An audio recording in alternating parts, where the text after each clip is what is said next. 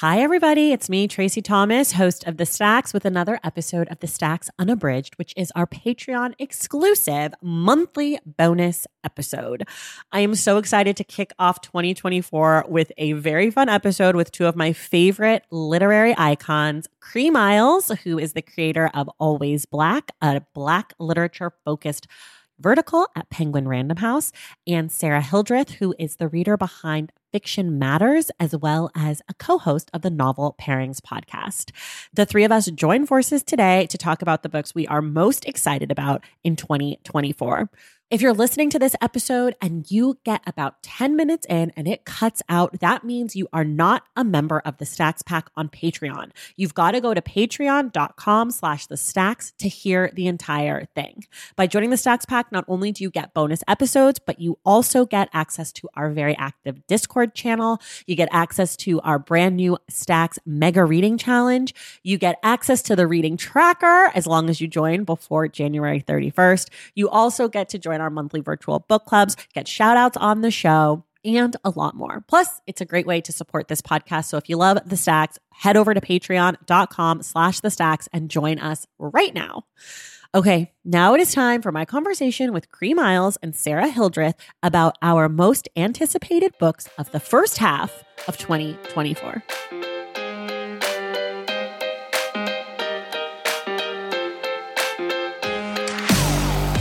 All right, everybody, I am so excited. It is another episode of The Stacks Unabridged, Patreon-exclusive episode. You all begged me to do more of these episodes, and who am I to deny you what you want? This is a 2024 Most Anticipated Books episode, what to look out for. And I brought back one of my favorite people, Cree Myles. She is the human behind curating and creating Always Black, which is Penguin Random House's Black as Fuck vertical. Cree, welcome back. Hey, I'm happy to be here. I'm so happy. And then I brought in for the first time one of my friends and someone that I talked to about books a bunch, but have never actually had on the show, which I kind of can't believe. The creator behind Fiction Matters, also the co-host of the Novel Pairings podcast, Sarah Hildreth. Sarah, welcome. Thank you for having me. I am so excited to be here.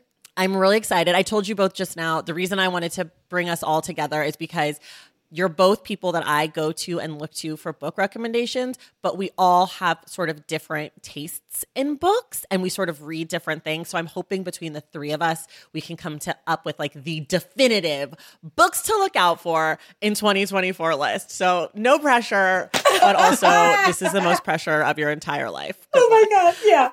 Yeah. So just before we kind of dive in, I guess since I've said we all have different tastes in books, people know my taste in books, but would you each sort of define for the readers how you see your taste in books or like what kind of books you're drawn to? Sarah, you can go first. Okay.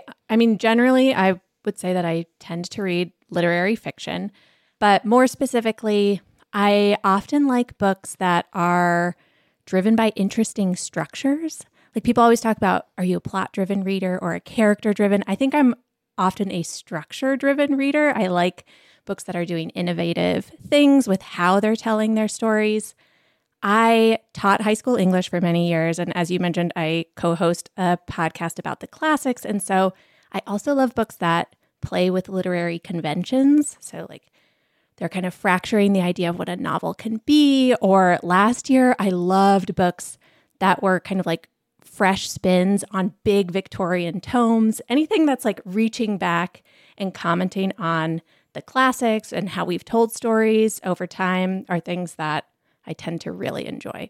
Okay, follow-up question. How do you know if something is playing with a structure before you read it? Because I feel like you might know like, oh, based on this thing, but how would you know if something's like doing weird shit, like to even put it on your list? Well, I don't always. And I think that's part of what I enjoy about these books is they surprise me. Like I'm surprised when it takes an interesting structural turn. But, you know, there are anytime a blurb says that it's like questioning what a novel can be or like, you know, I'm like, okay, I'll probably like that or at least be interested in it. Okay. I love this. Sarah, okay. Are you a Zadie reader? Oh my gosh. Yes. So did you like NW? Yes, I love NW. Okay. I did you read The Fraud this year? Yes, Cree? Yeah. I loved The Fraud. Okay, yeah. She's one of my favorites. Oh, that's great. I did not like The Fraud. Yeah, no, you know, I think it was very polarizing. I ended up reading it twice. The first time I liked it. Yeah. And then I read it with my book club, and when I read it the second time, I was like, I think this is brilliant. Mm. So okay, I might need a circle back moment. Okay, maybe at some point, you know, it doesn't have to be high priority. Yes. Yes, I have never read a Zadie Smith book. It had to be safe because I just said I didn't like a Zadie Smith book, and I won't say that. But I feel like I went way further. You did. I feel like I took it to the next. That's like on my list of people I just have to read. But here's the thing. I have a feeling I'm not going to like her stuff. Have you read her nonfiction? You haven't read any? Do the nonfiction, Tracy. Yeah, do the nonfiction. I have her nonfiction. I have Intimations, and then I have like the big blue, what is it? Feel Free. Yeah. Feel Free. I have both of those. And then I have a bunch of her novels, and I'm like, I'm going to do it. And then I'm like, I don't know. Have you read her New Yorker essay? Just start there. Just crawl in. Just a slow crawl. Okay. 2024, one of my goals is to read something Zadie Smith. At least start. I'm not committing to finishing anything in 2024. No. Zero. Okay, Cree, what's your reading? How would you define your reading tastes? I'm very, very character driven. Like that is just it bodes completely with how I see the world, and why I love literature is I'm always when I'm interacting with people, I'm trying to be what do they have hanging up in their house? Or what do they talk about when no one can hear them? And so that is literally why I love books, because it gives me what they do have hanging up in their house and what they talk about when no one can hear them. So it's really that. And I do, I love literary fiction as well, because I think that's who does it the best. I know we try and romance novels and mysteries, etc., but I just love the quiet, internal, really minute interpersonal stuff. I'm obsessed. And who for you is doing that the best right now? Who are you most excited about right now? This doesn't include books coming out. It's just a writer. Yeah, just in general, who's writing what you like. So my go-to is Brandon Taylor, because I love Real Life, but that's really heavy, all the time. Yeah. And so I did not read Such a Fun Age, but I did read Come and Get It. And I was like, this bitch be writing. God, I loved Cree. I loved it too. Oh my God, I loved it. Okay, maybe you guys have the same taste in books, because I have not read it yet, but I was mid on Such a Fun Age. Yeah, same. That's why I didn't read it, because everybody was telling me it was mid. But I was I'll read I'll read this new one, I guess, just because I don't know why. I probably the cover, because I'm vain. The cover is great. It's great. And I was like, do I need to circle back and read the debut, because these characters are everything I need and more. I think the new one is better. And they're a little bit different.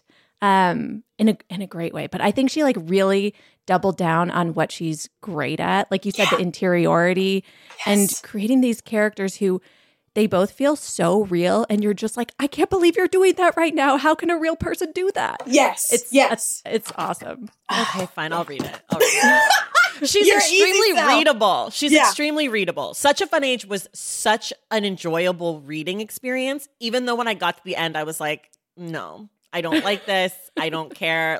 I'm out on this book. But I was I'm having a great time. And then the book ended and I was let me think about what I've just done and how I feel about what happened to me. Couldn't look yourself in the mirror for a minute. Yeah. Wait, I'm sort of obsessed because Sarah, you said you're a structure person. Cree, you're a character person. And as you all know, I am plotty McFiction. Yeah! McNonfiction.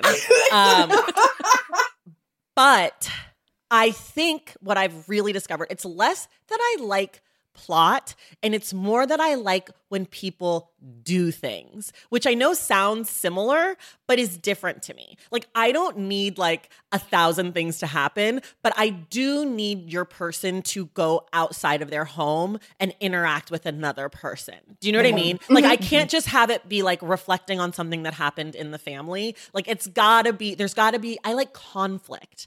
I like disagreement. So it could be two people talking, but I do need you to like have something happen that feels challenging.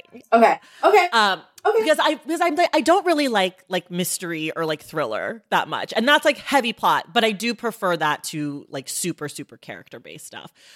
But well, let's start with our goals. Do you all have any reading goals or reading-related goals for yourself this year? Or do you even set goals?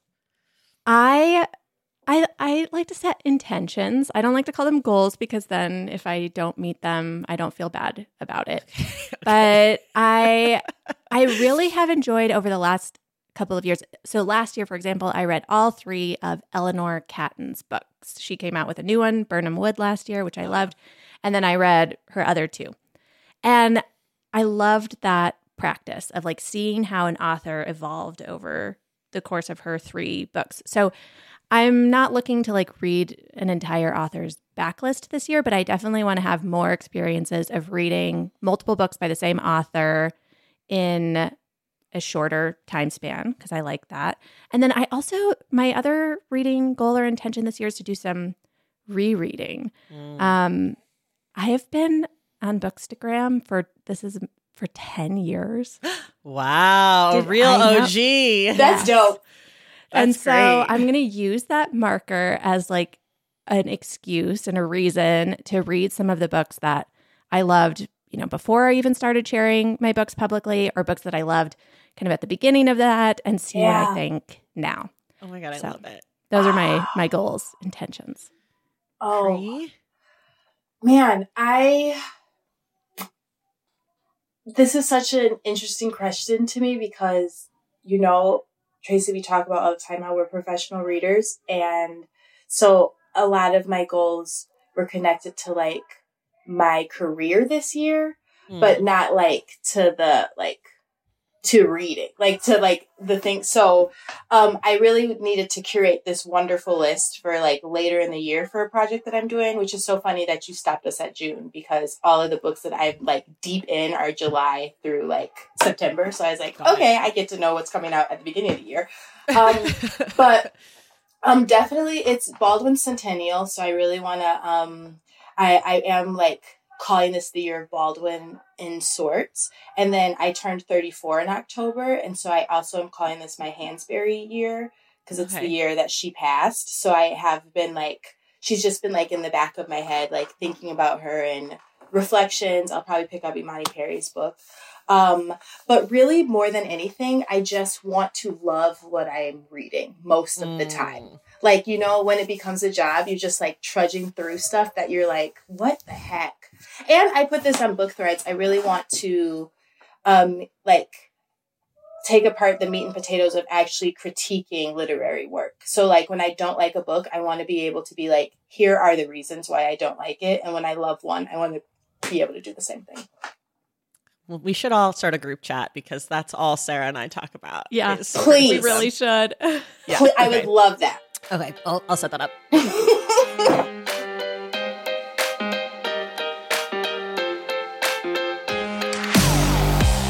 All right, that is the end of this bonus teaser. If you are having a good time, I'm really sorry. Just know if you want to hear the rest of this conversation, you can do that by going to patreon.com/thestacks and joining the Stacks Pack. You'll get a bonus episode just like this one every single month, plus access to our Discord, our virtual book club, a lot more. And you'll get to know that by joining the Stacks Pack, you get to make the stacks possible every week. So if you love the show, if you want more of it, head to patreon.com/thestacks, finish listening to this episode, enjoy all the bonus content, and we will see you in the stacks.